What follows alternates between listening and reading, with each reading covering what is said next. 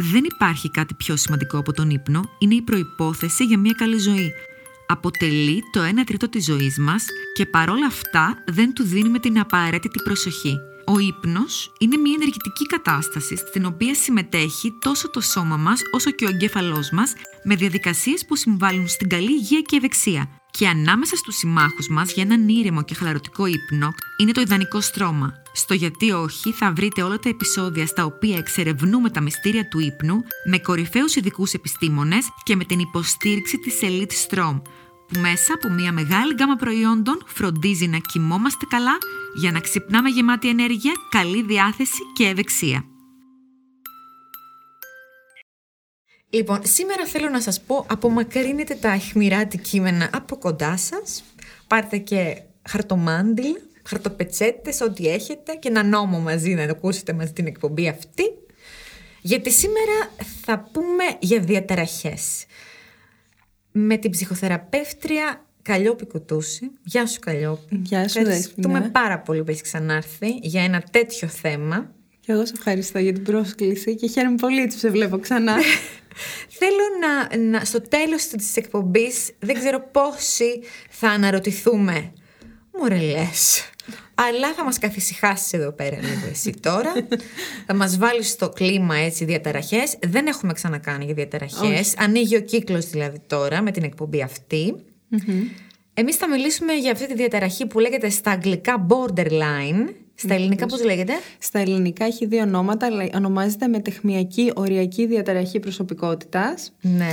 Ε, και έτσι από τον τίτλο και όλος από την ονομασία, ε, αυτό που ονομάζει μετέχμιο ή οριακή, ε, είναι μια διαταραχή η οποία περιγράφει ουσιαστικά τις συμπεριφορές ανθρώπων που ζουν στα όρια. Μιλάμε για ανθρώπους που ζουν εκεί στη γραμμή. Στη γραμμή, γι' αυτό λέγεται και έτσι. Και γι' αυτό ακριβώς έχει πάρει αυτή την ονομασία. Ναι. Ε, τι είναι διαταραχή όμως; Τι είναι διαταραχή; Ε, ουσιαστικά είναι έτσι πολύ σημαντικό να πούμε δύο πράγματα για όλο αυτό το, την έννοια τι είναι διαταραχή και τι είναι υγεία. Νομίζω είναι λίγο έτσι είναι διπλό. Τι σημαίνει ψυχική υγεία και τι υπάρχει, πώς ορίζεται η διαταραχή.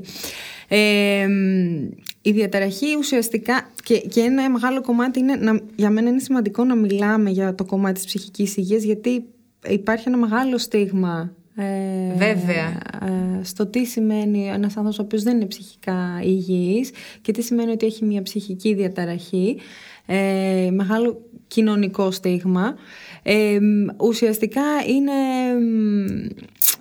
είναι μια κατηγοριοποίηση, δηλαδή ξεκινάει από την ιατρική κοινότητα και είναι σε μια προσπάθεια έτσι να κατηγοριοποιήσει ε, κάποιες συμπεριφορές ε, οι οποίες ε, αποκλίνουν ε, από το φυσιολογικό. Από αυτό που ορίζεται φυσιολογικό σε κάθε εποχή. Αυτό όμως το οποίο ορίζεται φυσιολογικό σε κάθε εποχή γιατί επηρεάζεται από την κουλτούρα, το μέρος, το τόπο, το χρόνο κτλ.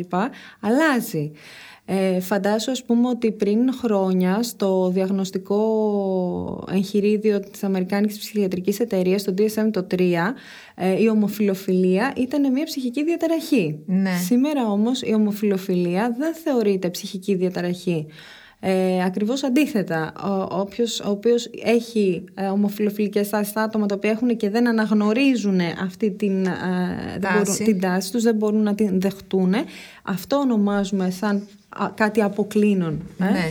Από αυτό που ορίζουμε κανονικό ή αυτό που ονομάζουμε αυτό που έχει το, το πλήθος. Αυτό όμως ποικίλει.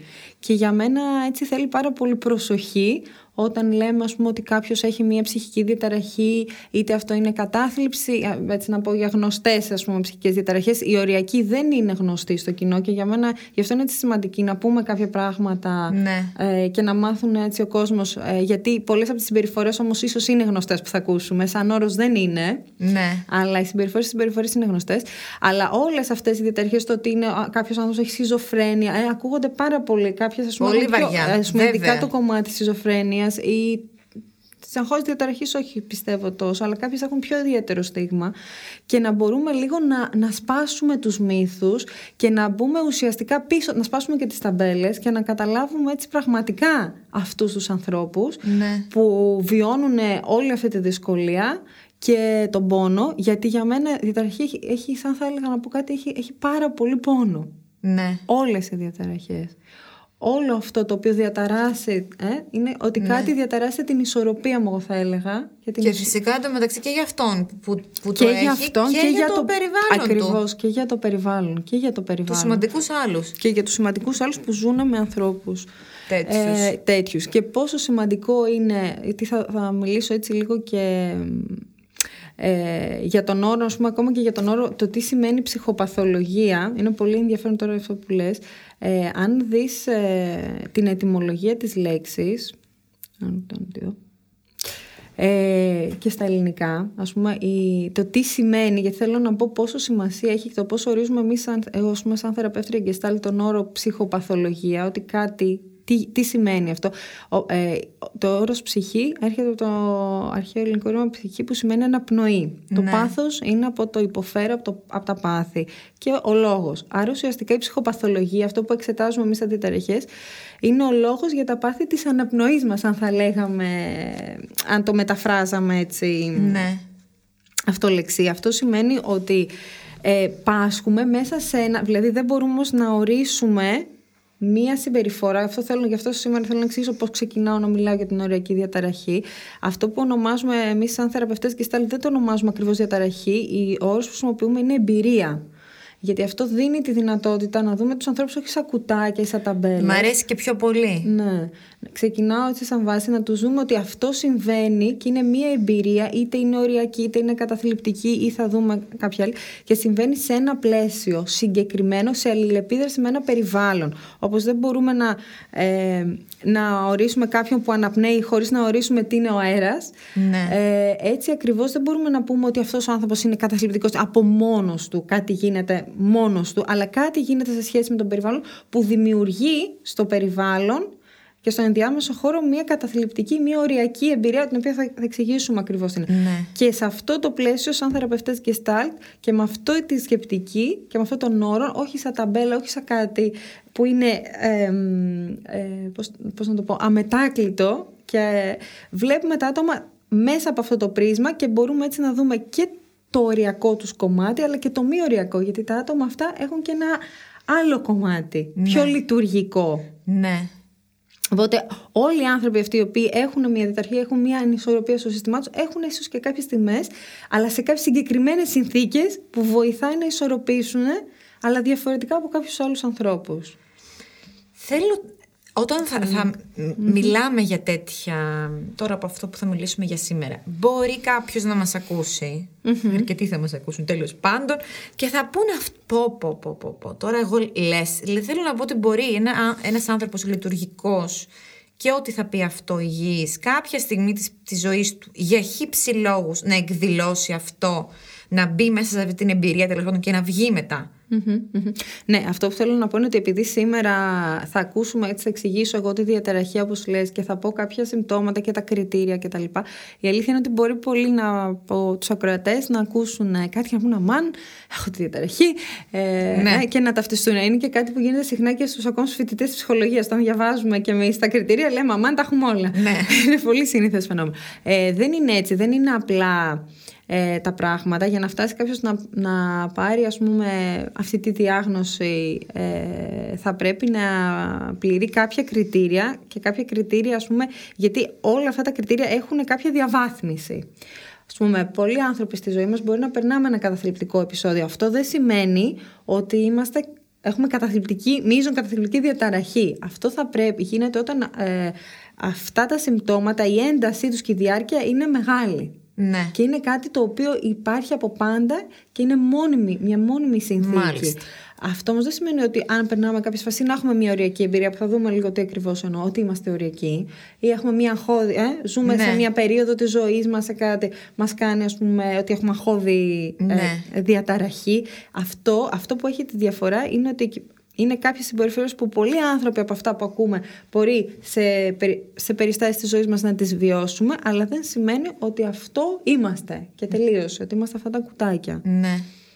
Θες να μας βάλεις στο πλαίσιο με, το, με τη βοήθεια του Hollywood λίγο; Για- για- Βοηθάει τι πολύ είναι το ακριβό- Hollywood. τι είναι- να πούμε λίγο Παραδείγματα, και τι- τις ταινίες που το έχουν τι, δείξει. τι είναι. Ναι. Λοιπόν, να πω λίγο έτσι, δύο, ε, τι ακριβώς είναι. Λοιπόν, η οριακή διαταραχή είναι μια αμφιλεγόμενη γενικότερα διαγνωστική κατηγορία, η οποία ε, σχηματίστηκε στην προσπάθεια της ψυχιατρικής κοινότητας ε, να χαρτογραφήσει τις εμπειρίες ανθρώπων που ζούσαν στα όρια, όπως είπαμε. Ναι. Ανθρώπων οι οποίοι ακροβατούν. Αυτή έτσι είναι μια πολύ... Ε, Ωραία λέξη. Ωραία έτσι λέξη για να κάνω. Μεταξύ της πραγματικότητας και της φαντασίας, είναι σαν, μεταξύ της νεύρωσης και της ψύχωσης, όπως λέμε εμείς. Ε, αυτό που είναι πολύ χαρακτηριστικό στις ε, ανθρώπους με οριακή διαταραχή είναι ότι, ή την οριακή εμπειρία, έτσι να χρησιμοποιώ τον όρο που είναι πιο, πιο κοντινά σε μένα, ε, είναι ότι η αστάθεια αυτό που είναι κεντρικό είναι ότι η αστάθεια διατρέχει όλες τις πτυχές της ζωής τους. Αστάθεια όσον αφορά τις διαπροσωπικές σχέσεις, αστάθεια στην εικόνα του εαυτού, αστάθεια στα συναισθήματα και στη συμπεριφορά. Ακούγονται ίσως τώρα πολύ ε, γενικά αυτά, να πω έτσι και κάποια κριτήρια, να εξηγήσω λίγο και μετά θα δώσω παραδείγματα συγκεκριμένα έτσι, στους ανθρώπων και από ταινίες για να καταλάβουμε τι είναι αυτά όλα που λέω. Οι άνθρωποι αυτοί αυτό που έχουν πάρα πολύ χαρακτηριστικό, ας πούμε, έτσι να εξηγήσω και κάποια από τα κριτήρια ε, του DSM, είναι ότι έχουν ένα πάρα πολύ έντονο φόβο εγκατάλειψης. Αυτό είναι ένα από τα πιο χαρακτηριστικά ε, στοιχεία τους. Ε, Από το, από το έτερο νήμιση. ε, ναι, φόβο εγκατάλειψης από το έτερο νήμιση. Ή από τους και από τους υπόλοιπους Α- από σημαντικούς. όλους, από όλους, από όλους. Από τους φίλους, Α, τους γονείς από τους ενδεχομένως. γονείς. Ε, οι, ναι, οι άνθρωποι με την οριακή εμπειρία δεν μπορούν να ελέγξουν. Επίσης υπάρχει ένα, μια και βιολογική προδιάθεση. Ε, μεγάλη αστάθεια έχουν στα συναισθήματά τους. Ε, και ένας από τους μεγαλύτερους όρους είναι η εγκατάλειψη, η οποία όταν ενεργοποιείται, δηλαδή όταν έχουμε, οι άνθρωποι αυτοί πάρα πολλές φορές έρχονται στα γραφεία μας, είτε γιατί χωρίζουν, ε, εμ, είτε υπάρχει μια έντονη αλλαγή στη ζωή τους, κάτι το οποίο τους αποσταθεροποιεί Και δεν μπορούν να το διαχειριστούν. και δεν μπορούν να το διαχειριστούν ακριβώς. Ε, εμ, Δηλαδή, με αφορμή ένα χωρισμό που εγώ είμαι χάλια 10 μέρες, ναι, ναι. σου λέει κάτι γίνεται και σπάνω το δω. Ναι. Α, Με αφορμή. Ναι, ναι, με αφορμή αυτό. Αλλά σε αυτούς τους ανθρώπους, ακριβώς επειδή τώρα θα εξηγήσω λίγο, υπάρχει και μεγάλη αστάθεια στα συναισθήματα και στην εικόνα του εαυτού. Ε, ο ένας χωρισμός δεν είναι απλά ένας χωρισμός ότι εντάξει, ε, χώρισα, είμαι Μ' άφησε, κάποιες ρε μέρες- παιδί μου. Ναι, μ' άφησε, τον άφησα ή δεν ξέρω εγώ τι συνέβη. Ε, μ, θα δούμε λίγο. Έχουν και άλλες, προκαλούν πολλές φορές τους χωρισμούς, να τους φοβούνται. Είναι πολύ ενδιαφέρον πώς μπορεί να τους προκαλέσουν. Ε, Κυρίες και κύριοι, καλησπέρα σας. Θα θέλαμε να σας ενημερώσουμε πως σε λίγα λεπτά θα περάσουμε από μια καταιγίδα ε, ε, και θα πρέπει τα τοπικά σας τραπεζάκια να παραμείνουν κλειστά. Όλοι να παραμείνετε στις θέσεις σας με τις ζώνε ασφαλείας δεμένες. Η κακή ποιότητα ύπνου μπορεί να μειώσει σημαντικά τα αντανακλαστικά σου. Ας το αλλάξουμε. Elite Strom. Live Elite. δεν είναι απλά ότι χώρισα και εντάξει δεν είμαι καλά τρεις, κάποιες, Προφανέστατα. κάποιες, ας πούμε, κάποιο διάστημα έτσι. ε, είναι κάτι που για τους ανθρώπους αυτούς είναι ε, δεν μπορούν να το αντέξουν δηλαδή η- Συντριβή. είναι συντριβή είναι ότι ε, χωρίζω και σημαίνει ότι χάνω κυριολεκτικά τον εαυτό μου δεν μπορώ να σταθώ δεν υπάρχω πραγματικά δεν υπάρχω Το ζουν έτσι. ε. ε, είναι πάρα πολύ, είναι αβάστακτος ο πόνος γιατί οι άνθρωποι αυτοί ε, υπάρχει ας πούμε και μια νευρολογική προδιάσταση και βιολογικής στην οποία δεν μπορούν να ελέγξουν την ένταση των συναισθημάτων. Είναι έτσι να σου πω μια εικόνα δέσποινα σαν να είναι άνθρωποι λέμε πολλές φορές χωρίς να έχουν το εξωτερικό δέρμα τους. Σαν να τους λείπει, σαν να λείπει αυτό το όριο, μεταφορικά το λέω του δέρματος, το οποίο μας προστατεύει από διάφορα ερεθίσματα. Σε αυτούς τους ανθρώπους όλα τα ερεθίσματα είναι πάρα πολύ έντονα. Δηλαδή είναι αυτό που λέμε hypersensitive άνθρωποι. Πολύ υψηλά ευαίσθητοι άνθρωποι σε οποιοδήποτε ερέθισμα. Ε, Αυτοί οι άνθρωποι δεν θα ζουν και πολύ έντονα. Ζούνε πάρα ακριβώς, σχέση πριν. ακριβώς για αυτό το λόγο ε, ζούνε πάρα πολύ έντονα τις σχέσεις υπάρχει πάρα πολύ μεγάλη αστάθεια ε, και για να ελέγξουν όλα αυτά τα έντονα τα συναισθήματα ε, γι' αυτό βλέπουμε και πολύ ας πούμε στην, ε, στην οριακή εμπειρία βλέπουμε πάρα πολύ έντονα παρορμητικές συμπεριφορές. Δηλαδή είναι άνθρωποι οι οποίοι θα ζουν στα όρια θα κάνουν extreme πράγματα θα κάνουν πάρα πολύ επικίνδυνες συμπεριφορές θα μπαίνουν σε, είτε αυτό είναι πολύ έντονες αλλαγές συντρόφων χωρίς προφύλαξη. Και όταν λέω έντονες εννοούμε ότι σε μία μέρα μπορεί να υπάρχουν ε, πέντε διαφορετικές Ξέρεις ποια θα ήταν borderline τώρα που μου έρχεται; Η Μαρία Κάλλας θα ήταν borderline.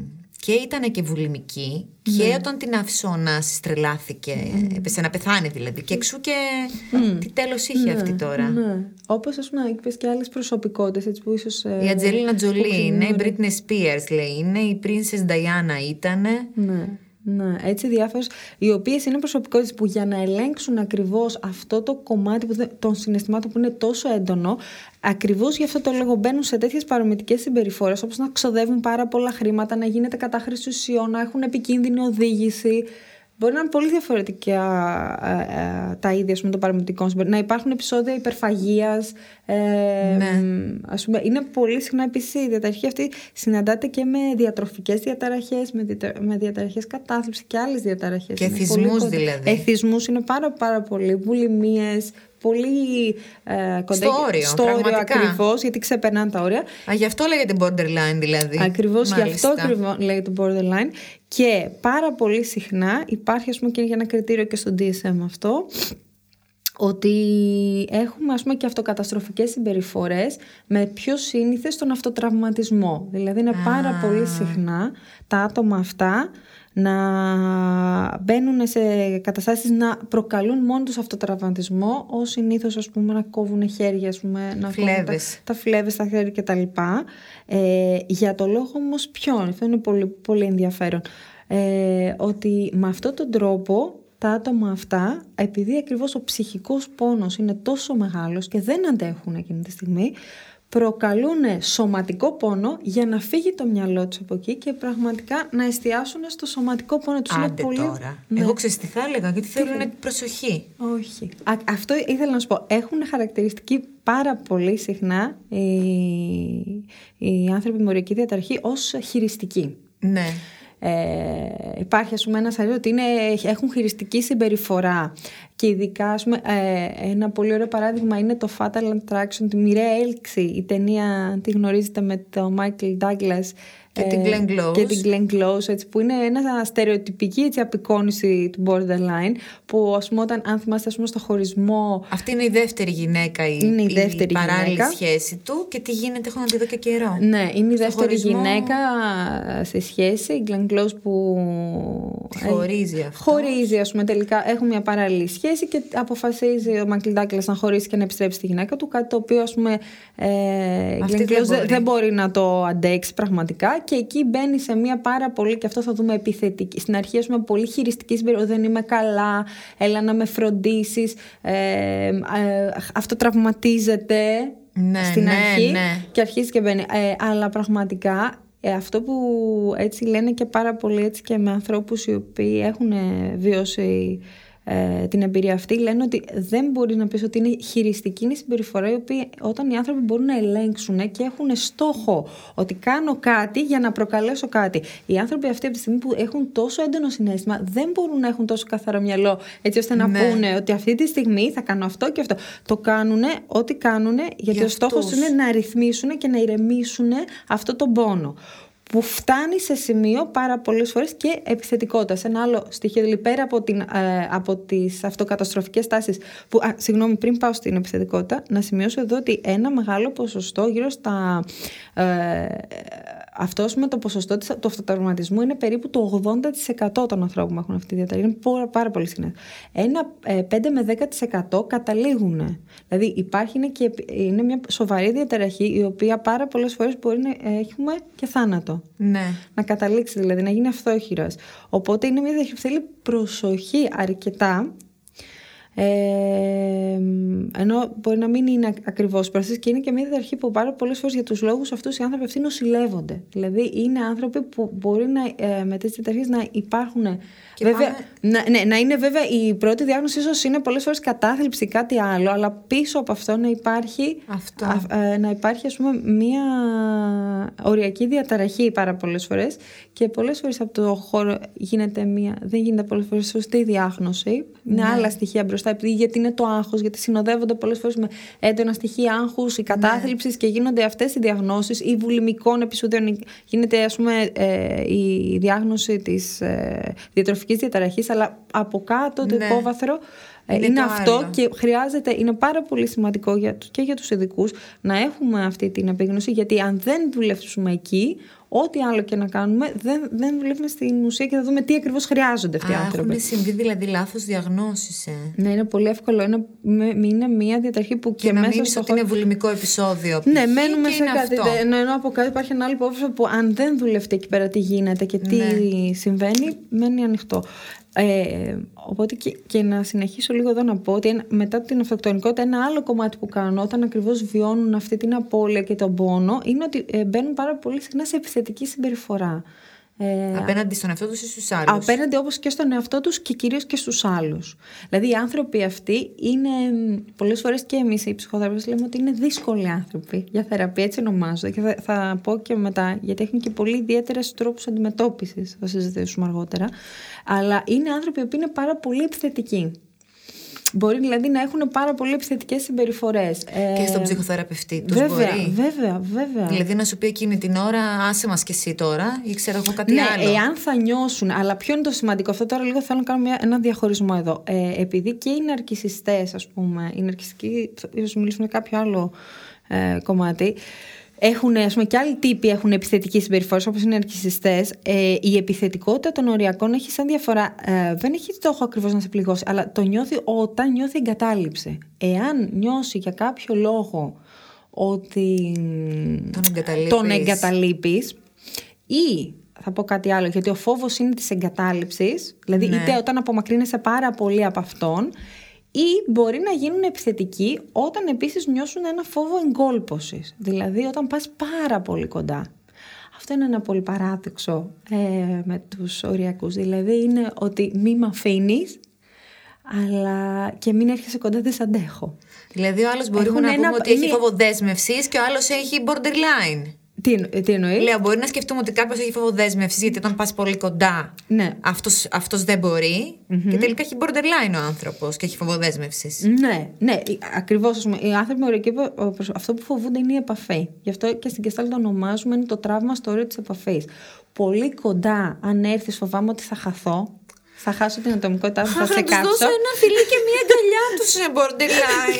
Αχ, αχ, αχ. Μα τώρα πολύ δύσκολο είναι. Ακριβώς. Πολύ, πολύ κοντά νιώθω ότι θα χαθώ και θα χάσω την ατομικότητά μου και το εγώ μου, γιατί όντω χάνονται αυτοί οι άνθρωποι στο πολύ κοντά. Και είναι αλήθεια, αυτό χάνουν το εαυτό τους, δεν ξέρουν τι είμαι, ποιος είμαι. Ναι. Πολύ μακριά νιώθω επίσης ότι θα εξαφανιστώ και θα πεθάνω. Δεν το αντέχω. Ναι. Μμ. Οπότε δεν ξέρω πού να σε συναντήσω, δεν ξέρω ποιο Ναι. είναι το όριο εκεί. Πού να σχετιστώ μαζί Πώς σου, θα ε. σχετιστώ, γιατί δεν ξέρω ποιος είμαι επίσης. Δηλαδή, αυτές τις προσωπικότητες μέσα υπάρχει ένα χρόνιο αίσθημα κενού, αν ρωτήσεις αυτούς τους ανθρώπους. Ναι. Δηλαδή, αν τους ρωτήσεις και τους. Πολλές φορές κάνω μια ερώτηση, είναι σαν να το ξέρουν. Εγώ πολλές φορές μπορώ να τους ρωτήσω, «Ε, νιώθω με κενό και μου λέμε ναι. Και είναι τόσο το φυσικό. ξέρεις, ε; Ναι, πώς το ξέρεις. Είναι μια συνθήκη ότι δεν ξέρω ποιος είμαι, πού είμαι. Και αυτό είναι πολύ, πολύ σημαντικό. Ναι, ναι, ναι. Ε, και είναι πολύ σημαντικό η σχέση και η σύνδεση με τους άλλους ανθρώπους. Ε, οπότε οτιδήποτε διαταράσει αυτή την ασφάλειά τους γιατί διαταράσει όταν πλησιάζεις πάρα πολύ κοντά επίσης όταν απομακρύνεσαι εκεί υπάρχουν πάρα πολλοί ξεσπάσματα θυμού και σε σημείο που μπορεί ας πούμε, να φτάσουν το, το, ένα το κριτήριο εδώ και στο DSM σε σημείο που μπορεί να φτάσουν σε παρανοϊκές σκέψεις ότι θέλεις να τους κάνεις κακό ε, παρανοϊκές ζήλιες μπορεί να υπάρχουν ας πούμε, επεισόδια ζήλιας ε, μ, και μπορεί να έχουν ας πούμε διασχιστικά συμπτώματα μ, από προσωποποιήσεις, ότι φεύγουν από το σώμα τους, δηλαδή μπορεί να δούμε και κάποια ψυχοσικά, γι' αυτό ακριβώς λέμε είναι μεταξύ ψύχωσης και νεύρωσης, δηλαδή κάποια στοιχεία που φεύγουν από την πραγματικότητα. Ναι. Γιατί δεν αντέχουν. Και αυτό γιατί, γιατί όλο αυτό έχει να κάνει με μια ιστορία τραύματος πίσω από όλο Πάμε αυτό. πάλι πίσω εκεί. Ναι, έχει, έχει... Έχει διαβαθμίσεις το borderline. Δηλαδή, Ε, βα- διαβαθμίσεις Φαντάζομαι θα έχει όπως η έχει, κατάθλιψη. έχει, οριακή, έχει οριακή διαταραχή και οριακή διαταραχή. Δεν είναι όλες οι ίδιες. Υπάρχουν πάρα πολλές φορές ας πούμε, οριακές προσωπικότητες οι οποίες είναι πολύ πιο έντονες ή πιο επιθετικές. Ε, υπάρχουν διαταραχές, ε, οριακές συμπεριφορές οι οποίες είναι πιο, μπορεί να μην είναι τόσο επιθετικές προς τα έξω, να είναι πιο καταθλιπτικού τύπου, Ναι. πιο ε, παθητικού Ναι, και ναι, πιο ναι. ήρεμης έτσι, συμπεριφοράς. Ε, είναι επίσης να πω κάτι άλλο χαρακτηριστικό του έντονο είναι ότι ε, μ, όταν σχετίζονται με τους ανθρώπους και με διάφορες καταστάσεις, είναι άνθρωποι οι οποίοι είτε θα εξειδανικεύσουν στην αρχή πάρα πολύ έντονα, δηλαδή είναι άνθρωποι που στην αρχή θα σχετιστούν ε, και θα, ε, θα βλέπουν τον σύντροφό τους σαν είδωλο και θα τον ανεβάσουν και θα κάνουν έτσι πάρα πολύ. Και όταν κάτι θα γίνει εκεί που ταράζει την ασφάλειά τους, αν νιώσουν κάτι εκεί, θα αρχίσει μια μεγάλη έντονη υποβάθμιση, υποτίμηση και επιθετικότητα. Α, Δουλεύουν πάρα πολύ. Και αυτό που είναι Με τα επίσης- δίπολα αυτά. Ναι, πάρα πολύ. Και πολύ σημαντικό αυτό που διαφέρει ας πούμε, από την κατάθλιψη, ποια τι τους διαφοροποιεί, είναι ότι έχουν πολύ έντονα mood swings, δηλαδή αλλαγές διάθεσης. Δηλαδή σε μία μέρα, εκεί που κάθομαι, μπορεί να είμαι πάρα πολύ χαρούμενη. Στα πέντε άλλα λεπτά τα επόμενα έχω νευριάσει. Στα επόμενα πέντε έχω πάθει κατάθλιψη. Αμφίθυμη. ναι. Και μετά ξανά είμαι χαρούμενη. Άρα Α. αυτό είναι πολύ άλλο σημαντικό. Είναι η αμφιθυμία ένα χαρακτηριστικό. Πάρα πολύ έντονο. Και δεν μπορούν να το ελέγξουν. Το- Αυτό ναι. φέρνει και ζητήματα στις σχέσεις. Γιατί όταν εγώ ξαφνικά είμαι χαρούμενη, μετά πέφτω, μετά ξαδευαίνω κτλ. θα πει το έτερονίμηση. θα επηρεάσει, Τι βέβαια. συμβαίνει τώρα Τι εδώ συμβαίνει και που τώρα; φταίω εγώ, ας πούμε. Και... Ακριβώ, Ναι. ακριβώς, ακριβώς. Και που φταίω εγώ και πώς μπορώ να σχετιστώ με ανθρώπους οι οποίοι Ναι, ε, ναι, ναι. υπάρχει συνεχόμενη αστάθεια. Ναι, ναι, Ε; ναι. Μια σε θέλω κοντά, τώρα φύγε. Αυτό το- Τώρα δεν σε αντέχω κοντά, τώρα σηκωφύγε. Αυτό Τώρα το- σε ξαναθέλω. Πώς το λένε; Το roller coaster ε, διάθεσης πάνω κάτω, το τρενάκι. Ακριβώς αυτό. Ακριβώς αυτό νομίζω, αυτό που είπες. Ναι. Είναι ακριβώς ένα roller coaster. Σε θέλω κοντά, έλα. Τώρα δεν σε θέλω, φύγε. Τώρα φύγε ξανά, έλα. Ναι. Συνέχεια, γι' αυτό και όλα υπάρχουν πάρα πολλά. Σε αυτούς τους ανθρώπους που θα δούμε με τις συμπεριφορές, πάρα πολλά ζητήματα στις σχέσεις του συνήθως. Πολύ δύσκολο να σχετίζεσαι με ένα τέτοιο άτομο. Ναι, είναι δύσκολο και για τα άτομα που είναι κοντά. Ε, Κυρίως δύσκολο δυσκολεύονται τα άτομα που είναι κοντά στη διαχείριση του θυμού. Και της Διαχείριση του θυμού, επιθετικότητάς εάν μείνουν τελικά κιόλας, γιατί φαντάζομαι μείνουν, ότι, ότι αν θα μείνουν. φεύγουν κόσμος από μακριά τους, ενώ και αυτά τα, τα πρόσωπα θέλουν να αγαπηθούν, αλλά δεν ξέρουν πώς να αγαπηθούν. Και Ναι, να αγαπήσουν. Ναι, αυτό που είναι φοβερά έτσι παράδοξο και Ναι. λυπηρό είναι ότι ενώ έχουν φοβερή ανάγκη, είναι αυτό που λέω κάποια στιγμή τη ραγισμένη καρδιά, έχουν φοβερή ανάγκη πίσω από όλα αυτά, έχουν φοβερή ανάγκη να αγαπηθούν. Έχουν ε, διψάνα αυτά τα άτομα για αγάπη, πραγματικά για αγάπη, για κράτημα αυτό που λέμε εμείς στη θεραπεία. Δεν έχουν κρατηθεί ποτέ αυτά τα άτομα, δεν έχουν νιώσει ασφάλεια στη ζωή τους.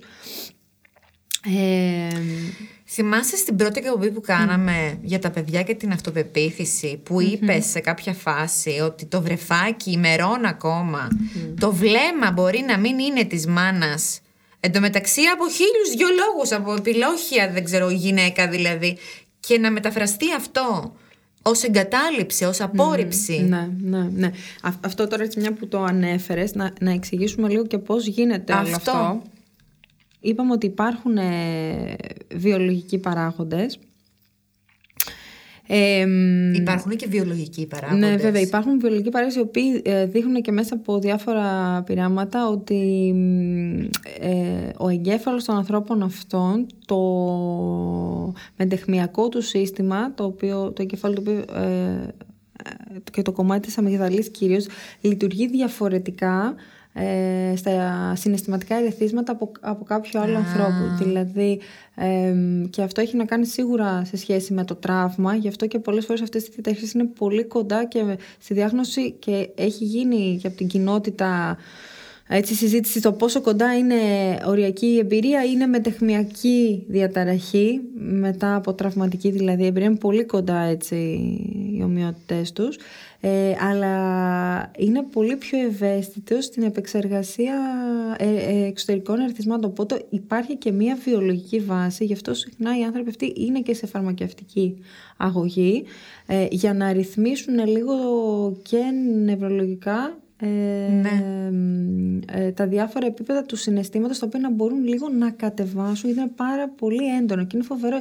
Ναι, για φαντάσου συνέχεια ένα δέρμα το οποίο δεν έχει ένα προστατευτικό Βέβαια. ένα ε, στρώμα και φίλτρο και όλα τα ερεθίσματα έρχονται Τα σε ζει μένα έτσι. και τα ζω πάρα πολλές φορές απειλητικά. Πάρα πολλές φορές παρερμηνεύονται ακριβώς γι' αυτό το λόγο, επειδή δεν έχω αυτό το δέρμα. Ότι τα, η, θέλεις να μου κάνεις κακό, ότι γίνεται κάτι σαν απειλή. Ναι. Ε, Οι άνθρωποι αυτοί έχουν μια συνεχή. Ο φόβος επίσης είναι ένα πολύ χαρακτηριστικό του συνέστημα. Επίσης, πέρα από το θυμό, εγώ θα πω. Και είναι εξουθενωτικό τώρα πώς το περιγράφεις. Είναι, είναι πραγματικά εξουθενωτικό να μην ξέρω πού πατάω, πού Ναι. βρίσκομαι.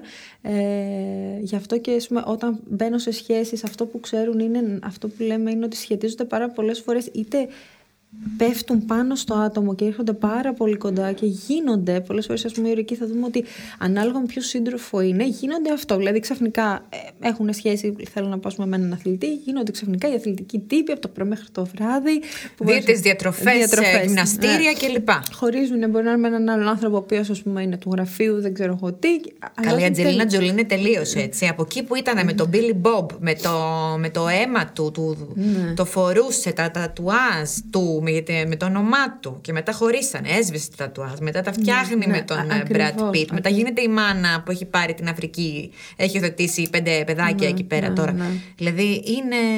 Ναι, αλλάζει πάρα πολύ και προσαρμόζεται σε σχέση Κατευθείαν. σαν κέντρο. Μπαίνει πάρα πάρα πολύ ε, Στο ρόλο. στο ρόλο αυτό. Ε, οπότε όλο αυτό έρχεται λίγο έτσι να, να πω ότι ουσιαστικά έχει τη ρίζα τους και σε μια νευρολογική βιολογική βάση αλλά όλο αυτό έχει να κάνει πολύ και με το περιβάλλον, με κάτι το οποίο αναπτύσσεται. Δεν είναι μόνο ε, η τάση των ανθρώπων να είναι ευαίσθητοι σε κάποια ερεθίσματα στα συναισθήματα και να μην μπορούν να κοντρολάρουν τα συναισθήματά τους ουσιαστικά.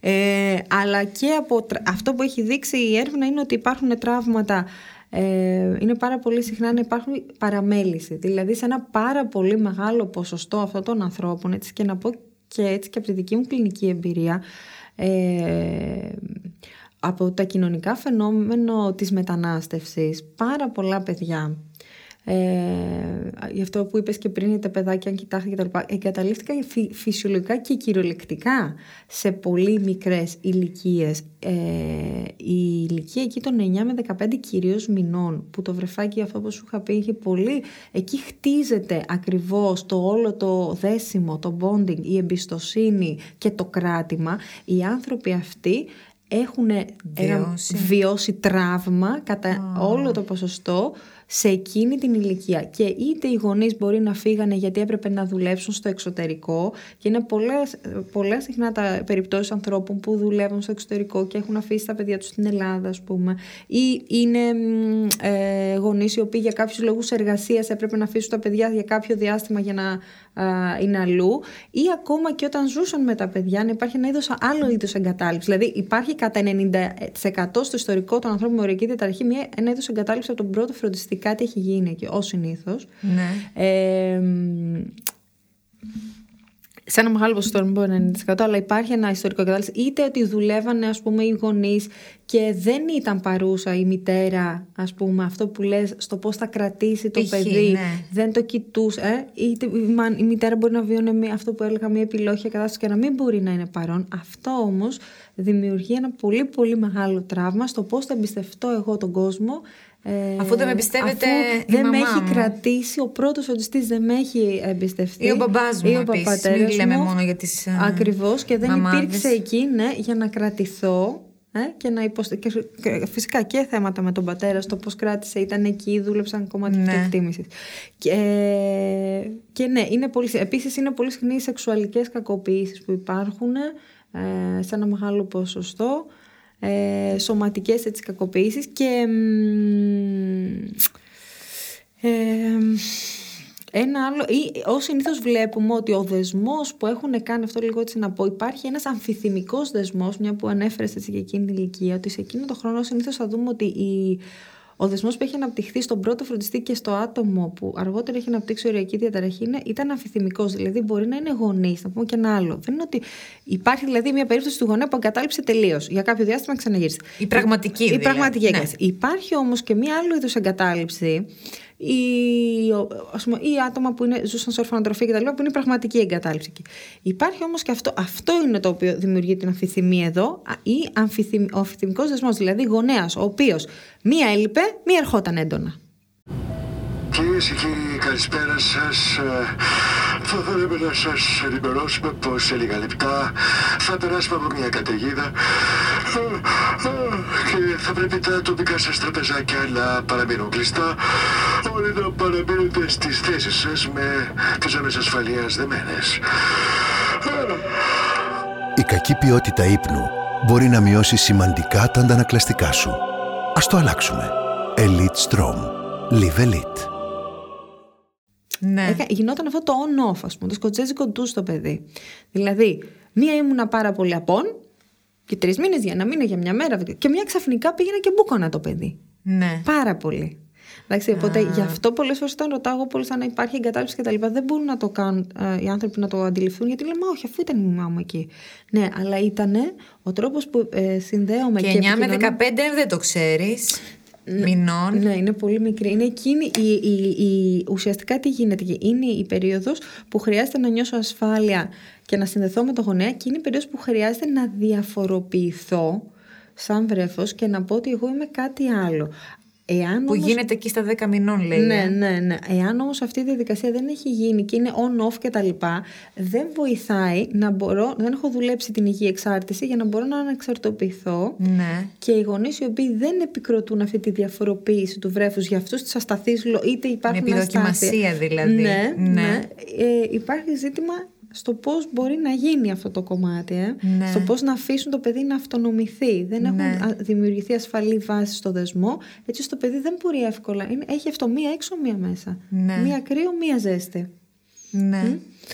Ε, και ένα άλλο επίσης που κάνουν να πω και κάτι άλλο που κάνουν οι φροντιστές και δεν χρειάζεται να, να προσέξουν είναι ότι πάρα πολλές φορές ε, η οριακή έτσι, εμπειρία και η σύγχυση δημιουργείται όταν ας πούμε σε ένα παιδάκι ε, βλέπει τη μαμά του ότι είναι στεναχωρημένη και του λέει η μαμά του όχι είμαι καλά και αρχίζει εκεί, ε, ενώ βλέπω εγώ και καταλαβαίνω ότι κάτι δεν πάει καλά και υπάρχει, αρχίζει μια πρώτη σύγχυση. Η σύγχυση επίσης θα έλεγαν οι πολυκεντρικοί λέξη. Που οι γονείς το κάνουν πάρα πολύ αυτό. Πάρα πολύ. Γιατί σκέφτονται ότι θα προστατεύσω έτσι. Ακριβώς, ακριβώς. Αλλά το παιδί ακόμα και ένα χρονών και δύο χρονών έχει, τα έχει μικρό, ε, πιάσει αρχι- πριν από σένα για Τα- σένα τα τώρα έχει αυτά. πιάσει. Ένα επίπεδο σωματικό τα πιάνει, αλλά νο- νοητικά ε, πιάνει το άλλο. Και αρχίζει και λέει, τώρα να αρχίσω να πιστεύω ότι. Και εκεί αρχίζει μία πόσο αρχίζει η σύγχυση και στις αισθήσεις τους. Γιατί οι άνθρωποι αυτοί δεν εμπιστεύονται στις αισθήσεις τους, δεν εμπιστεύονται την εσωτερική τους φωνή. Μπερδεύονται πάρα πολύ εύκολα οι άνθρωποι με ωριακή εμπειρία από τους άλλους.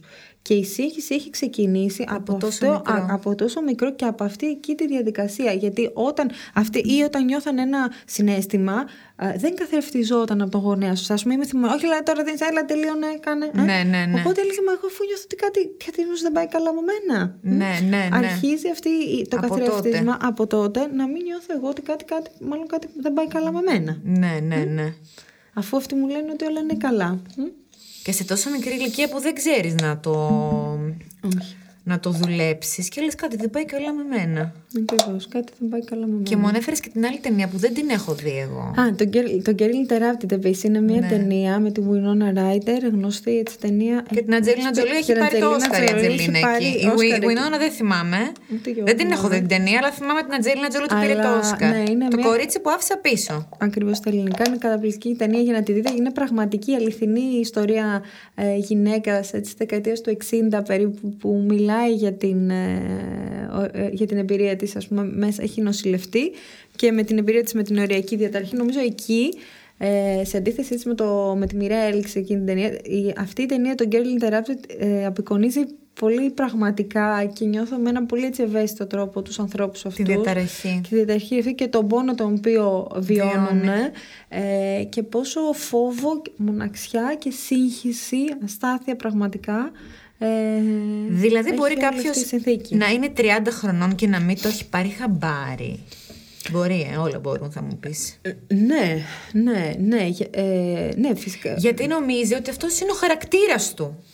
Ναι. Δεν είναι φοβερό αυτό Ναι. που νομίζουμε ότι ξέρεις είναι ο χαρακτήρας μου εμένα αυτό και δεν είναι ένα πράγμα το είναι οποίο ο έχω χαρακτήρας κατασκευάσει. μου ή πολλές φορές οι άνθρωποι αυτοί επειδή έχουν ακριβώς τόσο φόβο ε, νιώθουν τόσο ντροπή και ενοχή, νιώθουν ότι τρελαίνονται πολλές φορές από τις σκέψεις τους ή από τον πόνο τους ε, και υπάρχει και μια ντροπή και μια ενοχή σε όλο αυτό το κομμάτι. Ναι. Πολλές φορές νιώθουν ότι είναι μόνοι ε, και γι' αυτό ας πούμε, έτσι και αυτή την εκπομπή θέλω να πω ότι δεν είναι μόνοι. Υπάρχουν Ναι, ναι, πάρα, ναι, βέβαια, πάρα πολλοί βέβαια. άνθρωποι ε, που βιώνουν όλο αυτό το κομμάτι. Ε, σε πολλούς ανθρώπους είναι ανακούφιση πολλές φορές, ότι τους εξηγούμε τι είναι αυτό, από πού έρχεται, ε, πώς συνδέεται με το τραύμα τους, ε, πώς ας πούμε αυτοί οι άνθρωποι για να επιβιώσουν χρειάζεται να χρησιμοποιήσουν όλα αυτά τα καταστροφικά πολλές φορές ε, ε, συμπεριφορές και μ, πώς ας πούμε μέσα από τη θεραπεία προσπαθούμε να τους εκπαιδεύσουμε να βρουν νέους και διαφορετικούς τρόπους να υπάρχουν Ναι.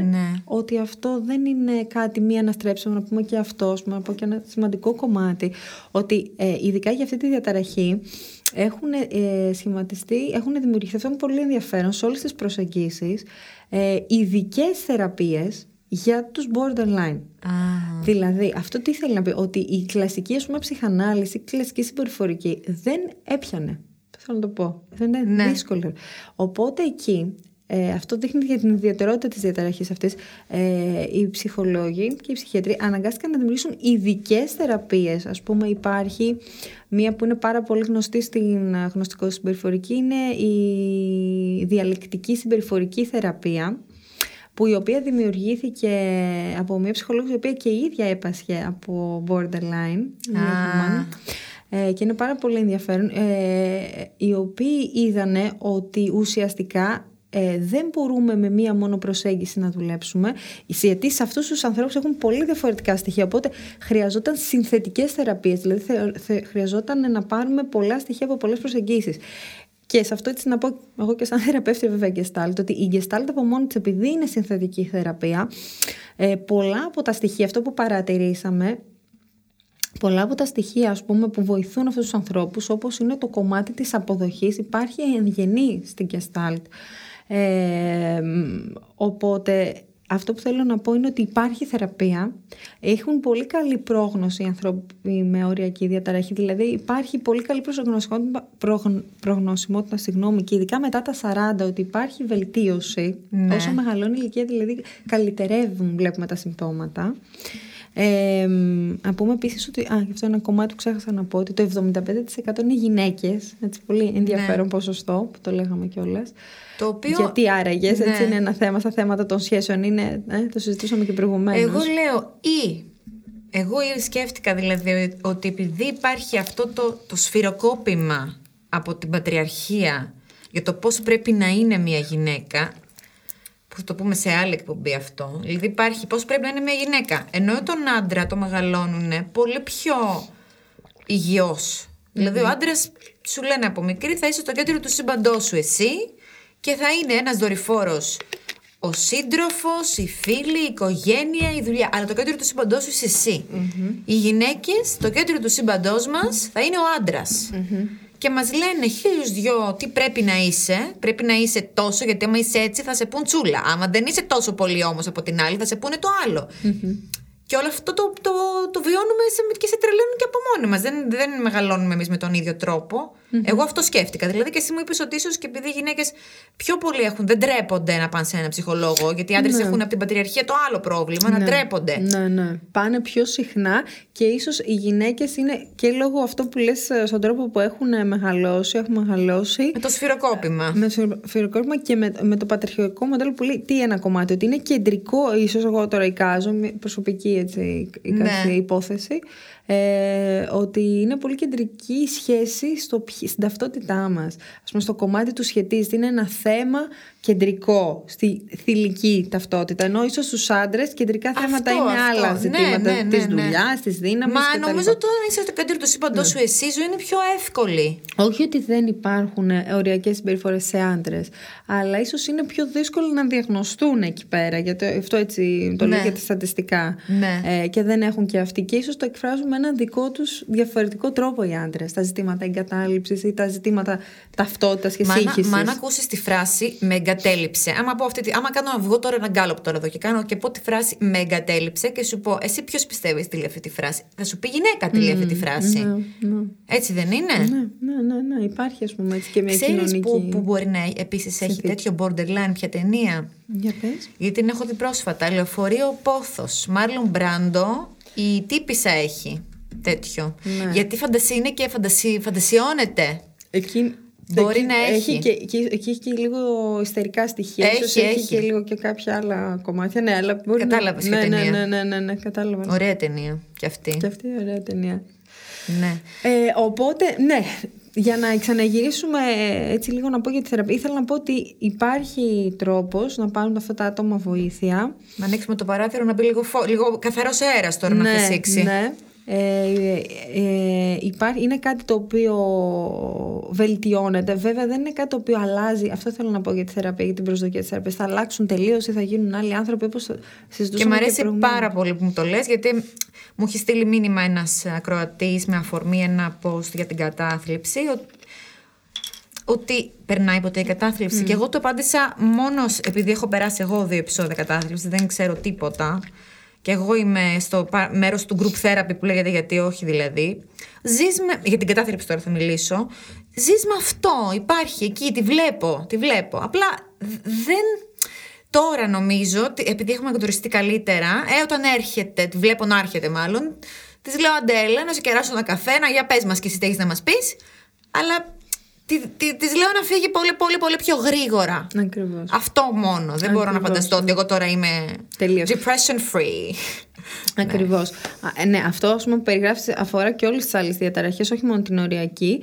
Ότι πολλές φορές δεν σημαίνει ότι. Το, το, τι σημαίνει θεραπευτικά, ας πούμε, έτσι, από Ναι. μια διαταραχή, από ένα σύμπτωμα. που- σημαίνει; Ναι, για μένα δεν είναι ότι δεν θα εξαφανιστεί ποτέ στη ζωή μου ή υπάρχει Αυτό μια είναι αλλαγή λειτουργία. προσωπικότητας, Ναι, έτσι. είναι αλλάζω Ναι. τελείως.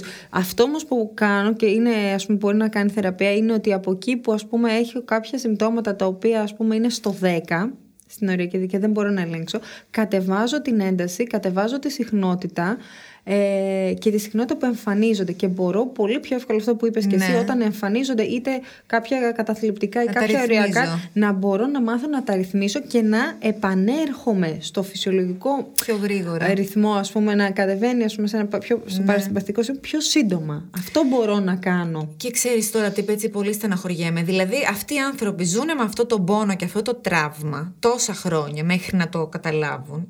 Έρχονται τώρα και τους λέτε εσείς ότι αυτό πηγάζει από εκεί, από την. Στην παιδική ηλικία και να ντρέπονται κιόλας γι' αυτό όλο και να γίνεται αυτό τώρα φαύλος κύκλος. Ε. Να, να ντρέπεται και, να, και πολλές φορές δεν αντέχουν να πάνε. Με Ναι, αυτούς τους ναι, ανθρώπους ναι, η ναι. αλήθεια είναι οι θεραπείες που δεν μπορούν να πάνε. Γι' αυτό και η ψυχανάλυση είχε θέμα με αυτούς. Δεν μπορούν να πάνε πολύ βαθιά. Γιατί κάνουν Δεν- ξανά το, το γιατί- τραύμα, το ζουνε τι- πάλι. όχι, γιατί κοίταξε τι γίνεται. Ενώ φαίνονται άνθρωποι οι οποίοι ας πούμε μπορεί να αντέξουν τον ψυχικό πόνο. Ότι έχουμε δηλαδή, υπάρχει μια έννοια που λέγεται ψυχική ανθεκτικότητα. Ναι. Αντέχω σε ένα Αυτή είναι και ωραία σημείο. εκπομπή. Ναι, και είναι πολύ έτσι ενδιαφέρον κομμάτι. Αυτή, ενώ φαίνεται φαινομενικά ότι αυτός ο άνθρωπος μπορεί να αντέξει. Έχουν γίνει φίλοι μαζί του. Μμμ. Τη, τη, τη ψυχική ανθεκτικότητα δηλαδή. Ε, έχει μια ψυχική ανθεκτικότητα και ενώ φαινομενικά φαίνονται ότι μπορούν να αντέξουν, στην πραγματικότητα δεν είναι έτσι. Γι' αυτό και ακριβώς και εμείς, σαν θεραπευτέ, θέλει πολύ. Ένας άνθρωπος δηλαδή, ο οποίος δουλεύει με οριακούς, θέλει ειδική εκπαίδευση, κατά την άποψή μου. Και εποπτεία, δεν το συζητάω, ο καημένος να πηγαίνει να τα λέει αλλού. ο- οπωσδήποτε έντονη εποπτεία, γιατί ακριβώς ε, οι οριακοί άνθρωποι έχουν την... ε, Είναι πολύ φύση και μπορούν να χτυπήσουν ε, ε, σε ευαίσθητα σημεία το θεραπευτή. Ξέρουν τι θα του Ναι. πονέσει, τι θα σου πούνε, ας πούμε. Όταν ξέρουν. γίνονται επιθετικοί. Όταν νευριάσουν με κάτι, ας πούμε. Πω, ξέρουν πω. να, να σε πονέσουν. Ακριβώς. Οπότε θέλει πολλή δουλειά ε, στο πώς θα σταθώ σε αυτό το κομμάτι. Και αυτό ίσως πω και λίγο κάποια πράγματα παρακάτω για το πώς πρέπει να στεκόμαστε στην Ναι, ναι, επιθετικότητά ναι. τους. Ε, α- αλλά οι άνθρωποι αυτοί δεν αντέχουν, ενώ μας δίνουν την εντύπωση ότι αντέχουν, ε, δεν αντέχουν πολύ μεγάλη δουλειά σε βαθιά ψυχικά τραύματα. Η, ο τύπος της κυρίως της θεραπείας που χρειάζεται είναι υποστηρικτικός εμείς αυτό που λέμε για πάρα πολλά χρόνια. Ίσως μετά από πολλά χρόνια θεραπείας, δηλαδή είναι μακροχρόνιες θεραπείες, ίσως μπορούμε σε κάποιο σημείο να αντέξουν και να μπούμε κάπως και στα τραυματικά γεγονότα, στην πληγή δηλαδή. Δεν είναι δηλαδή, δεν αντέχουν αναλυτικού τύπου θεραπείας. Ναι, κατάλαβα. Γιατί καταραίουν. Ενώ η Gestalt σε φέρνει στο τώρα. Η Gestalt σε φέρνει στο τώρα. Σίγουρα δουλεύουμε και με ανοιχτούς λογαριασμούς. Ε, αλλά επειδή και η Gestalt έχει ε, ενσωματώσει και αυτή δικό της τρόπο πώς θα δουλεύει με bo- borderline, η, και η Gestalt ε, στους οριακούς χρησιμοποιεί, στους ανθρώπους με αυτή την εμπειρία χρησιμοποιεί, έχει μετα, ε, μετατρέψει και αυτή τις τεχνικές της. Δηλαδή κάποιες Ναι. τεχνικές οι οποίες σε άλλες συνθήκες φέρουν, ε, γύρουν πολλά έντονα συναισθήματα, όπως ας πούμε οι τεχνικές της καρέκλας που είναι έτσι διάσημες στην Gestalt, Ναι. ε, έχει τροποποιηθεί και Το γίνεται... βλέπω πολύ αυτό. Δεν έχω ρωτήσει κανέναν σα Τι είναι εντωμεταξύ. αυτή, Τι είναι αυτή η αυτή, καρέκλα. αυτή η καρέκλα. Καφ- Ναι, Καυτή την έχει καρέκλα. κάνει διάσημη την Gestalt. Πραγματικά. Οι τεχνικές την είχε κάνει διάστημα στην Αμερική ο Πέρι με αυτή. Ε, Το κάνουμε εκπομπή αυτό με την αυτό, καρέκλα. ναι, θα νομίζω. εξηγήσουμε κάποια στιγμή πώς, ε, τι είναι αυτή η καυτή καρέκλα. Μια τεχνική, τέλος πάντων, ε, για να φέρουμε στο εδώ και τώρα κάποια άλλη τα θέματα από το παρελθόν. Αυτό είναι. Αλλά σε αυτή την τεχνική που φέρνουμε άλλοι τα θέματα από το παρελθόν και μπορεί να γύρει πολύ έντονο ας πούμε, σε ανθρώπους που, δεν- που έχουν φύγει από τη ζωή και θέλουμε να μιλήσουμε, σε ανθρώπους που δεν είναι εδώ και μιλάμε, ας πούμε, σε ανοιχτά ζητήματα. Ε, θέλει προσοχή στο πώς τις χρησιμοποιούμε και θέλει να έχουμε ε, στο μυαλό μας ότι οι άνθρωποι αυτοί χρειάζονται πάρα πολύ μεγάλη, α, έχουν ανάγκη για γύρωση και ασφάλεια. Το μεγαλύτερο, το 90% της θεραπείας των ανθρώπων αυτών είναι η ασφάλεια, θεωρώ. Και όχι τόσο το σκάλισμα της πληγής, έτσι να το πω πολύ Ναι, ναι. απλά και έτσι λίγο πιο λεκά. Ότι αξίζεις και είσαι ασφαλής. Ότι σε αποδέχομαι, μεγάλη κομμάτι είναι η αποδοχή, ότι δεν είσαι τρελός, δεν είσαι περίεργος, καταλαβαίνω πολύ καλά τι είναι αυτό, περνάς, είναι πάρα πολύ έντονο και πονετικό ε, και έλα να δούμε μαζί τρόπους διαφορετικούς να διαχειριστείς αυτό τον πόνο, πιο λειτουργικούς, ας πούμε από το να κόβεσαι. Έλα να δούμε έναν άλλον τρόπο, τι μπορώ να κάνω για να μειώσω και να, να, να διδάξω ας πούμε, συστήματα καταπράησης, γιατί ουσιαστικά αυτό κάνουμε εκεί. Ναι. Από εκεί που Ανακούφιση το... δηλαδή. Ανακούφιση, ναι, γιατί το κεντρικό νευρικό σύστημα από το συμπαθητικό κομμάτι Είναι που τσίτα. μπαίνουν... Είναι τσίτα. Είναι στο, ενεργοποιείται το συμπαθητικό κομμάτι, το κομμάτι ότι είναι σε ένα κίνδυνο, σε μια απειλή και χρειάζεται λίγο να κατευνάσω και να πάει στο συμπαθε, παρασυμπαθητικό. Ναι. Ένας τρόπος είναι τα φάρμακα, ένας άλλος όμως τρόπος είναι η θεραπεία. Ναι. Οπότε χρειάζεται πολύ μεγάλο κομμάτι γύρωσης, ασφάλειας ε, σε- σε αυτούς τους ανθρώπους και θέλει έναν ιδιαίτερο χειρισμό στις επιθετικές του συμπεριφορές. Να δώσω ένα παράδειγμα. Δηλαδή είναι πολύ συχνό αν σε έναν άνθρωπο με αυτή τη διαταραχή ε, έχουμε ένα ραντεβού και μπορεί εγώ να αργήσω στο ραντεβού μου. Ναι. Ε, και μ, να μην είμαι, να μην είμαι ας πούμε στην ώρα μου Τώρα δεν το έχω. Ε, είναι πολύ... Να είμαι ένα μισάωρο Ναι, μετά. να αργήσω, ας πούμε, κάτι να γίνει, ας πούμε, ή να, να με πάρει ένα τηλέφωνο και εγώ να μην απαντήσω, ας πούμε, ο άνθρωπος Ναι. εκτός θεραπείας. Υπάρχει περίπτωση οι άνθρωποι να θυμώσουν. Βέβαια Ναι. και το θυμό το δείχνουμε με διάφορους τρόπους. Και πάμε πολλές φορές να μας επιτεθούν σαν θεραπευτές. Ναι. Ε, ας πούμε, δεν, ας πούμε, δεν μπορώ να πω, ας πούμε, με πε- να, έχουμε κάνει ένα ραντεβού, να δώσω ένα παράδειγμα και ένας άνθρωπος, ας πούμε, με παίρνει ένα τηλέφωνο γιατί κάτι συνέβη. Ε, και εγώ δεν μπόρεσα να απαντήσω στο τηλέφωνο. Όταν, ας πούμε, συναντιέμαι στο επόμενο ραντεβού και μπορεί να μου επιτεθεί και να μου πει εγώ σε πήρα τηλέφωνο και δεν ήσουν εκεί ή μπορεί να... Με να είναι προς τους- κατέληψες. Ναι, γιατί ακριβώς δεν μπορώ Πάει σαν εκεί. θεραπευτής να πάω και να κάνω ας πούμε, αυτή τη διαδικασία της αμπαράθεσης. Κοίταξε να δεις εγώ, να, να απευθυνθώ δηλαδή στο ολικό κομμάτι και να πω κοίταξε, έχω εσένα, αλλά έχω και άλλους ανθρώπους και έχω μια ζωή. Δεν, δεν γίνεται να μιλήσουμε. Χρειάζεται να μιλήσουμε στη γλώσσα του ανθρώπου. Έχει έναν Το όρο. πεντάχρονο μιλάει εκείνη την ώρα Ακριβώς, εντωμεταξύ. ακριβώς. Χρειάζεται να μιλήσουμε στη γλώσσα του οριακού, στον ανθρώπου της πληγής. Και πώς του μιλάς τώρα; Μμ. Ε, Βρε καλό μου. όχι, όχι. Μιλάω. Τι θέλω να πω. Δηλαδή, χρειάζεται να προστατεύσω την εμπειρία. Ο στόχος μας δεν είναι. Αυτή έχει διαφορά λίγο της Gestalt εδώ, σε σχέση με, άλλη, με όλα τα άλλα. Ενώ ο στόχος της Gestalt είναι η αλήθεια και η αυτογνωσία και η επίγνωση. Στους οριακούς δεν είναι ο στόχος η, η επίγνωση. Ο στόχος είναι η προστασία της οριακής σου εμπειρίας. Ναι.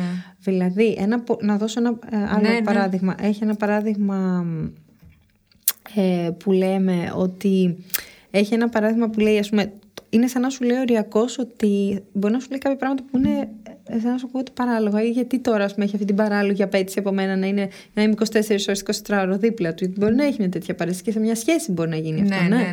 Και είναι σαν να σου λέει, δεν- ε, λέει ας πούμε, το φεγγάρι είναι, ε, σαν να είναι, είναι από τυρί. Είναι φτιαγμένο από τυρί. Το παντάς όχι. Είναι σαν να και προσπαθείς να του πεις το φεγγάρι. Ναι, και τα δύο είναι κίτρινα. Ναι.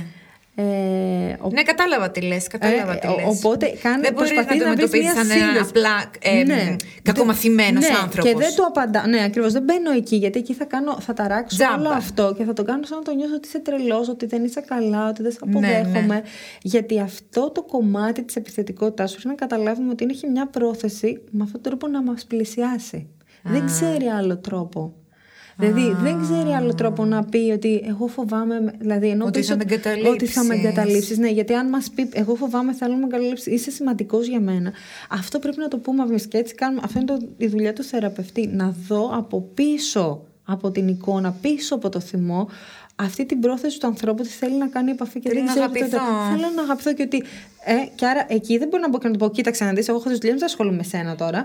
Αλλά μπορώ να του πω ότι ναι, οκ, ακούω το θυμό σου. Δεν θα του πω ψέματα. Δεν του πω κάτι άλλο. Όχι, ναι, καλά. Ναι, είσαι. ναι, ναι. Ακούω το θυμό σου. Είναι οκ αυτό να θυμώνεις.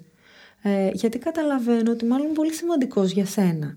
Ε; Ναι. Αυτό είναι, ε; προφανώς γι' αυτό. Και ναι, δεν μπορώ. Η αλήθεια είναι ότι εκεί, εκεί προσπαθώ να κάνω, ε; να, να συνδέσω, να μην πω κάτι ψέμα. Ότι, ναι, και λυπάμαι πολύ που δεν μπορώ να είμαι εκεί συνέχεια. Για σένα είναι μια πραγματικότητα. Ναι. Μμ. Γιατί δε- είναι πολύ δύσκολο για αυτούς τους άνθρωπους να, να αντέξουν τη ματέωση. Ναι. Αλλά είναι πολύ σημαντικό να τους δεχτούμε ολόκληρους, γιατί έχουν αυτό το κομμάτι τους. Ναι, ναι, ναι. Πω, πω όλοι αυτοί που, που, που συζούν, Και αυτοί συνυπάρχουν που με αυτούς τους συζούν, ανθρώπους. Ή άνθρωποι οι οποίοι ας πούμε είναι πάρα πολύ δύσκολοι. Δηλαδή ανθρώπους- μπορεί να είναι ο αδερφός σου, μπορεί να είναι... Ακριβώς. Μπο, τι να πω; Ή και τους ανθρώπους οι οποίοι αποφασίσουν να χωρίσουν με αυτούς του ανθρώπου. Είναι πολύ δύσκολο στο πώς μπορώ να πω κάτι τέτοιο. Γιατί μπορεί, ας πούμε, φανταστείτε έναν άνθρωπο. Θα πέσουν να πεθάνουν πέντε Ναι, μέρες, θα και- κλαίνε. όχι μόνο αυτό, μπορεί Θα να κλαίνε, κλαίμε όλοι από τους χωρισμούς Και να έτσι. κλαίνε ή να έχουν όμως σοβαρά κομμάτια, να υπάρχουν απο, απόπειρες αυτοκτονίας. Που έχουμε ακούσει. Φυσικά. Ε, ή ας πούμε υπάρχουν ας πούμε, ένα- και από ζωντανά περιστατικά. Ας Εν πούμε, τω μεταξύ, έχουμε ακούσει για περιπτώσεις ε, στις ειδήσεις ότι Ναι. χω, τον άφησε, πρόσφατα εγώ άκουσα το Σεπτέμβριο, ότι τον άφησε γιατί πέρασε στο πανεπιστήμιο και έφυγε και ο φίλος της αυτοκτόνησε. ακριβώς. Και λες εσύ μετά που το ακούσαν είδηση, μα το πραγματικά τώρα και αυτός τόσο αδύναμος χαρακτήρας έπεισε Ναι. να πεθάνει τώρα για ένα χωρισμό στα 18. Και από πίσω μπορεί ας πούμε να είναι ναι, κάτι μπορεί τέτοιο. να δεν μπορώ να ξέρω ακριβώς τι είναι. Ε, αλλά βέβαια. Μπορεί να είναι ένα τέτοιο κομμάτι και γι' αυτό θέλει πολύ προσοχή όταν χωρίζουμε με αυτούς τους ανθρώπους ή αποφασίζουμε να μην είμαστε μαζί, γιατί φυσικά μπορεί να έχει ένας άνθρωπος το δικαίωμα. Ο τρόπος που θα εκφράσω κάτι τέτοιο και χρειάζεται να ξέρω και να έχω ή να πω κάτι το οποίο δεν θα τους αρέσει, θα τους τρομάξει, θα αλλάξουν κάτι στη ζωή τους. Πόσο Πολύ θέλει δύσκολο. μια ευαισθησία και ένα παραπάνω κομμάτι αποδοχής και να αποδεχτώ ότι η σχέση μου με αυτούς τους ανθρώπους, επίσης να πω για τους ανθρώπους που είναι κοντά, είτε είναι γονείς, είτε είναι αδέρφια, είτε είναι σύντροφοι, θα έχει πάνω κάτω. Αυτό είναι ένα δεδομένο. Ε, και πώς μπορώ εγώ να προφυλαχτώ σαν άτομο ε, σε αυτή τη συνθήκη. Ναι. Ότι θα έχει μέρες που θα με λατρεύουν και μέρες που μέρες θα και με όχι. μισεί και θα με επιτίθεται. Θέλω όμως να γίνει σαφές ότι αυτό το πράγμα δουλεύεται. Ναι.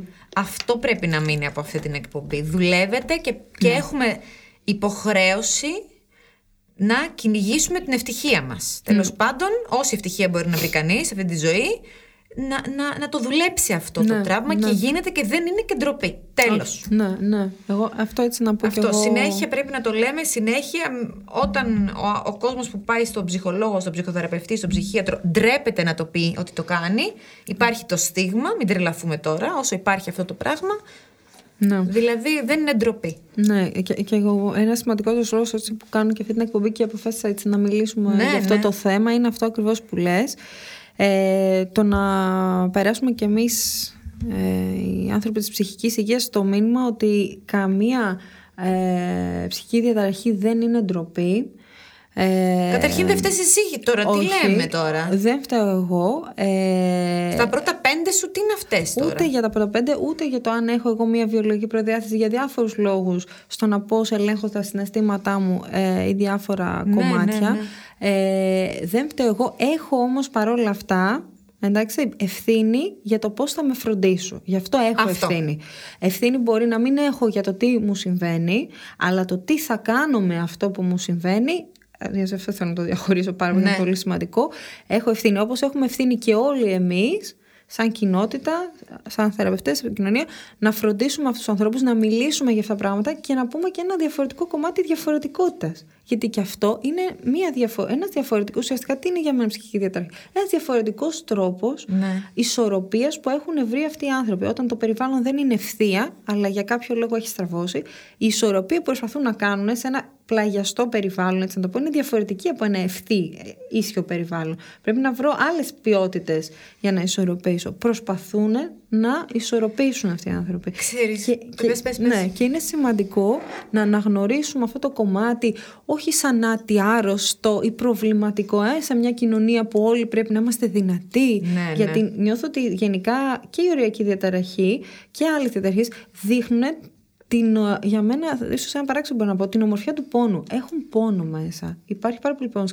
Και χρειάζεται η κοινωνία να κάνει χώρο για αυτή τη διαφορετικότητα Βέβαια. και για αυτό τον πόνο και να μην είναι ένα Μα- κομμάτι μα- αδυναμίας. Ναι, ναι, ναι, ναι. Μα εγώ όταν ή- πέρασα την κατάθλιψη, ανέβασα εγώ καμία φωτογραφία από το πώς ήμουν με την κατάθλιψη. Όχι. ακριβώς. δεν είναι. Δεν...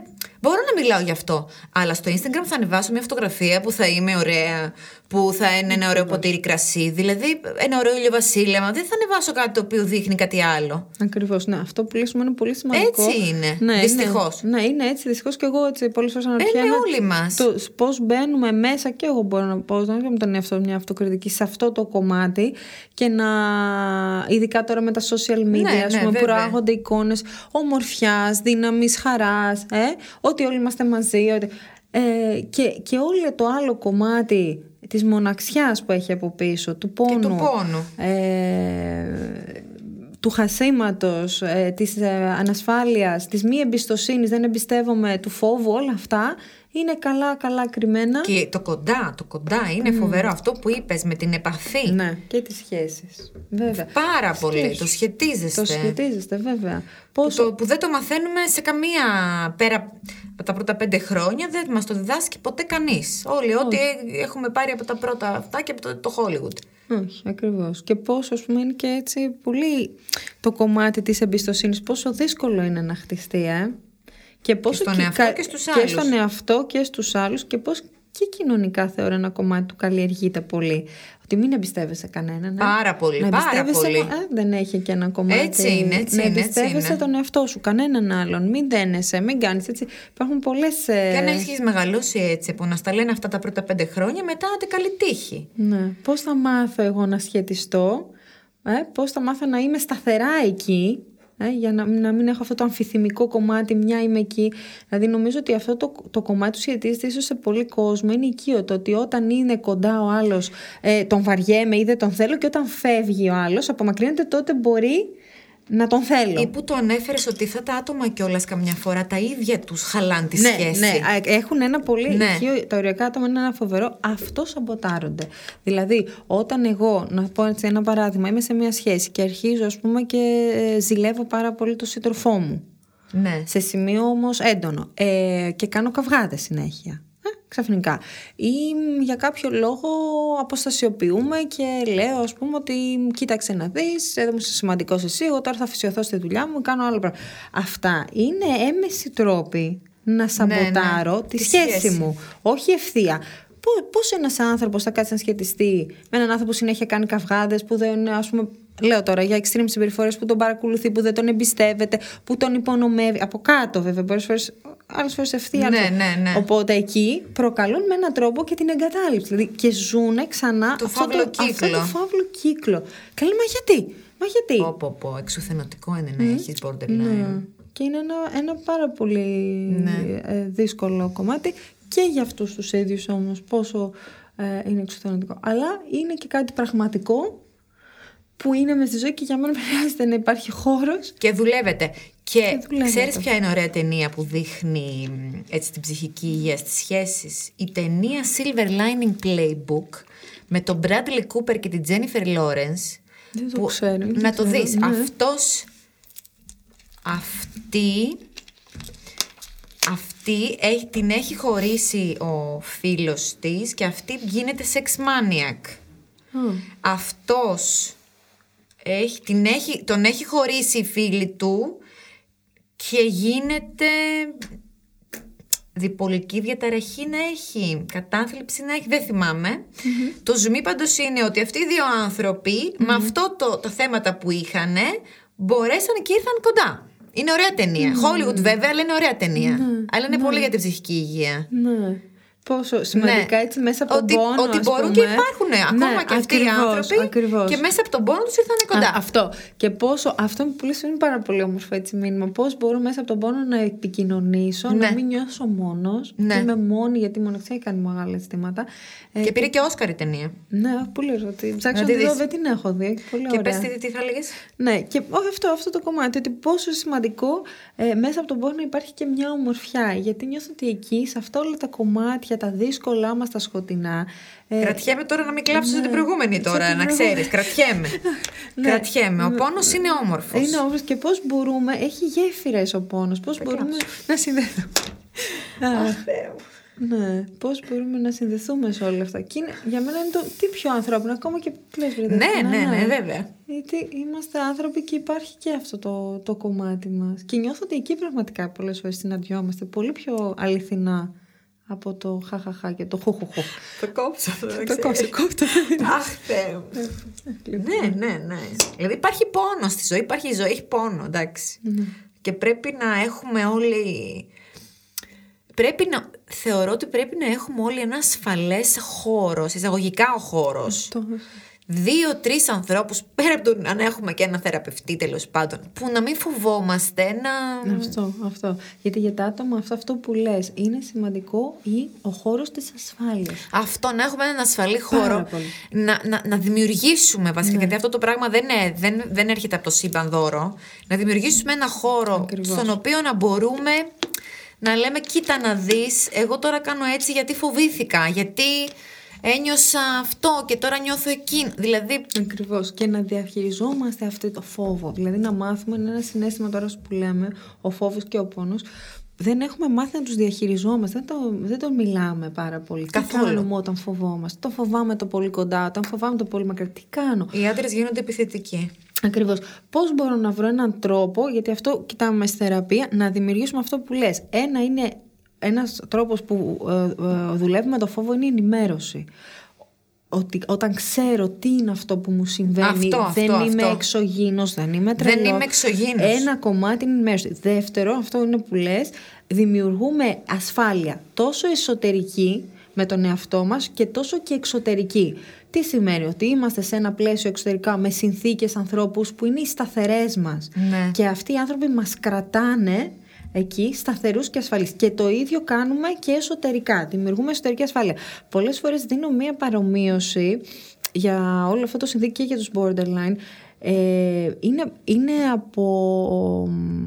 Είναι ένα έτσι για να φανταστείτε αυτό το κομμάτι που λέω τώρα από, την, από τον Όμηρο, από την Οδύσσια. Ναι. Το κομμάτι που ο Οδυσσέας εμ, πάει στο νησί της... ε, φεύγει από το νησί της Κύρκης και έχει να αντιμετωπίσει τις σιρήνες. Ναι. Σκεφτείτε ας πούμε ο- την οριακή διαταραχή ε, και ίσως και σε, τη δική σας έτσι λέω και στους ακροατές εμπειρία ε, πως πολλές φορές είναι σαν να είμαστε έτσι σαν αυτό τον Οδυσσέα πάνω σε αυτό το κατάρτι και Με τις πρέπει σιρήνες. να αντισταθούμε Ναι. σε διάφορες σιρήνες. Τι έκανε ο Οδυσσέας, πήρε τους συντρόφους και τον δέσανε σε ένα κατάρτι με τη βοήθεια του συνδε... Α, Αυτό είναι που πάρα πολλές φορές αντιπροσωπεύει Και και, σε αυτού συμβολίζει. έβαλε τα αυτιά. Ακριβώς για να μην ακούν.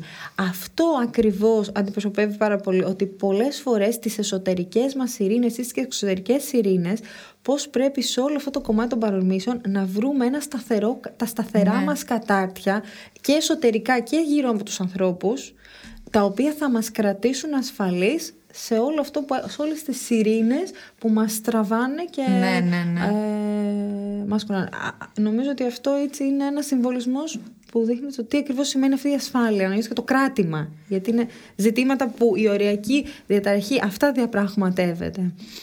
Και νομίζω με αυτό θα κλείσουμε. Δεν έχω να πω κάτι άλλο. Ήταν μια υπέροχη εκπομπή σήμερα. Ναι, και εγώ σας ευχαριστώ πάρα πολύ. Έχω να για σας πω, είμαι σίγουρη ότι πάρα πολύ εκεί έξω κάτι, κάτι, κάτι, κάτι, κάτι, κάτι βρήκατε. Είπαμε, δεν είμαστε όλοι borderline, αλλά Όχι. έχουμε όλοι Ίσως τα κάποια, θέματα κάποια εμπειρία οριακότητας έχουμε ναι, βιώσει αλλά κάποια κάπου στιγμή θα στη έχουμε. ζωή μας. Σίγουρα θα έχουμε όλοι μας. Σε ευχαριστούμε πάρα πολύ. Και σας ευχαριστώ και εγώ, Δέσποινα. Και εσάς που μας ακούσατε, φιλιά πολλά. Λοιπόν, παιδιά, κλείνοντας, είναι σαφές νομίζω ότι πρέπει να πάρουμε τον ύπνο μας στα σοβαρά. Και γι' αυτό δεν μπορώ να σκεφτώ καλύτερο σύμμαχο από τα στρώματα της Elite Strom. Γιατί το α και το ω για έναν ποιοτικό και ξεκούραστο ύπνο είναι ένα υψηλής ποιότητας στρώμα φτιαγμένο για κάθε ανάγκη και επιθυμία μας. Επισκεφτείτε σήμερα κιόλας ένα κατάστημα Elite Strom ή ακόμη μπορείτε να τα βρείτε και στο e-shop elitestrom.gr και επιλέξτε το ιδανικό για εσάς στρώμα μέσα από την τεράστια γκάμα που διαθέτουν. Live Elite!